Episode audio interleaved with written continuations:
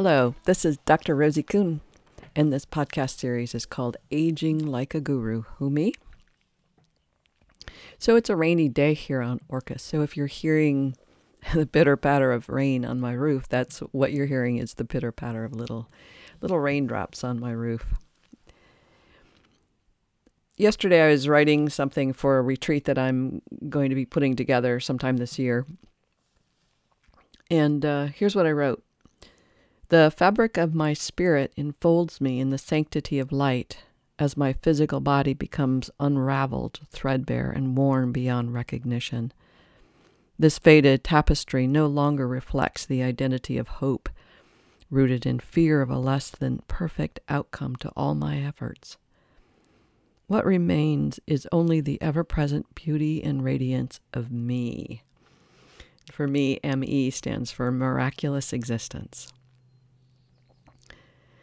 So today, as I was kind of thinking about that process, I started to imagine myself living without hope. In a sense, I started noticing the degree to which what I do and how I be in the world is based on hoping for a particular outcome. And mostly those identities that were based in hope didn't actually prove to be worthy, though it's basically what our consensus view of reality suggests is what we're supposed to be doing. I grew up in a large family in Detroit, and we were Catholic, and my dad was a doctor, and we belonged to the country club, and I was like this really beautiful young girl, and all of that presented me with certain aspects of reality that had me decide how to train myself to be in hopes of being appropriate, accepted, loved, worthy, appreciated, all of those things. It's funny because each one of my brothers and sisters, there was 9 of us, each of us had a different way of deciding how to be. One was really funny, one was really athletic. All of us had a different way. I chose to sort of be kind and caring and focus on what other people needed so that I could be loved that way.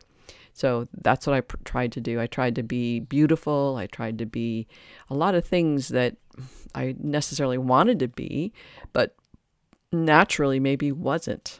So anyway, I think each of us has that sense of who should we be and how should we be in hopes of having security, stability, protection, having a sense of it's that life is good and I'm going to be okay. So I think most of us grow up in these little bodies not knowing, having a sense of who we are, and very few of us have an opportunity to be seen inside these bodies as someone who is the fullest potential, in a sense, the spirit being inside this human body. Few of us have parents or communities that really acknowledge us for that, and we're trained to be what we're supposed to be, not necessarily trained to be ourselves.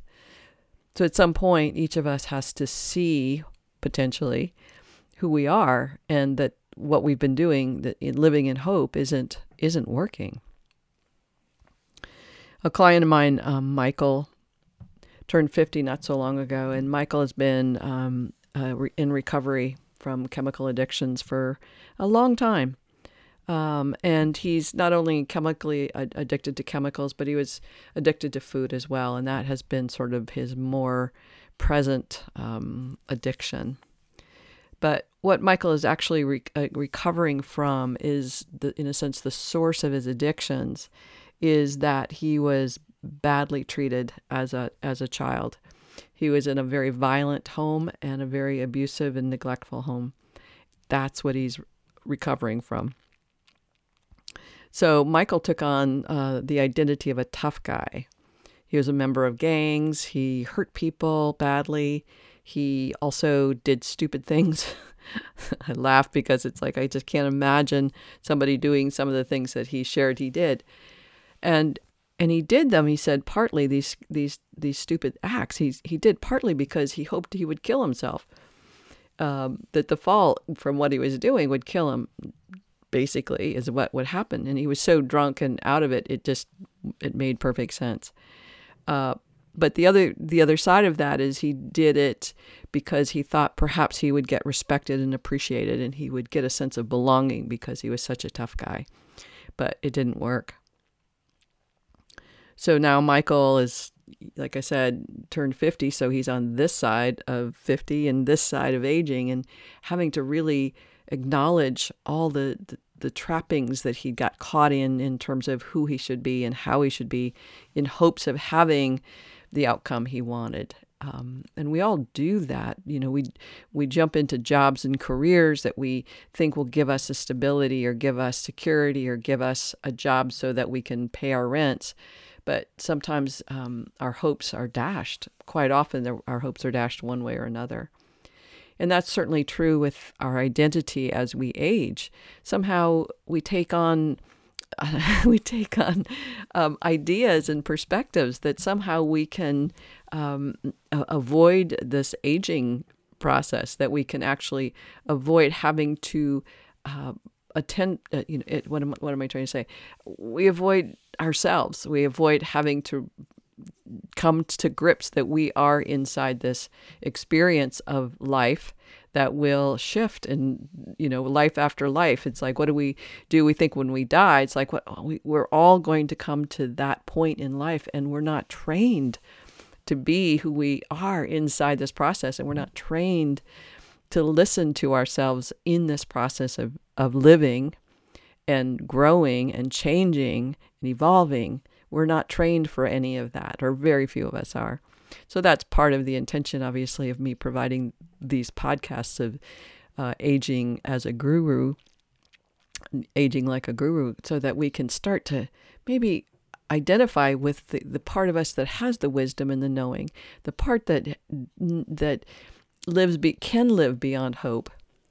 So today I was imagining, like I said, myself living not in hope, just being here now. And what would I do? How will I be if I'm not attaching hope to my outcome? And it's very freeing and liberating, and at the same time kind of scary to think about. Like, and part of it was like, wow, I spend a lot of time, a lot of my life has been living in the existence of hope, of that this is going to happen the way I want it to. And the fact is, it's going to happen the way it happens, not the way that I want it to. Just that's the way it is. The same for you. So if we listen to our inner guru, if we start to be friends with our inner guru, if we start to, at least in a sense, attend to the fact that there's someone in there besides this part of us that is living in hope, we can start to develop a different perspective. Now, some people who listen to me have this conversation about hope and hopeless. They don't like this conversation. Hope is fundamental to our evolution and consciousness. It's fundamental to our sense of going forward every day, getting up and putting our feet on the ground and moving towards something. That hope, that existential hope, we'll say, is so important to who we are. The hope that is the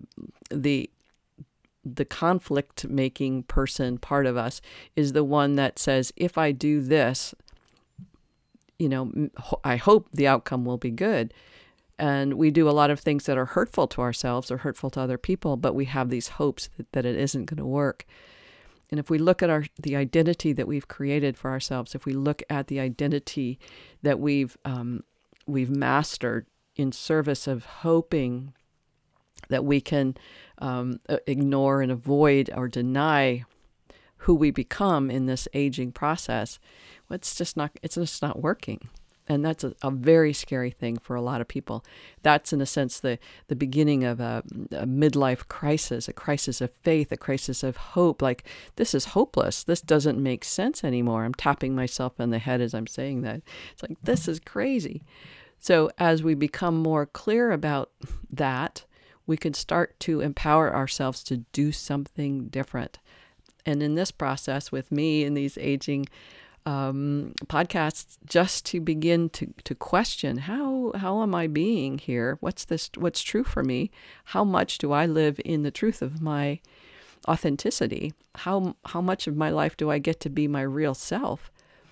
I love those questions. And, you know, the one question is for me was, am I worthy of my fullest expression? Am I worthy of the career and the creativity and the expression of love that I am in the world? And little by little, I live into that question. And I'm actually really getting happier every day. And that's a really cool thing to say as I'm getting older. It's like, I'm getting happier every day. My dad, who died when he was 91, he would say that almost every day, that it was just the best day ever. So that's pretty much it for today.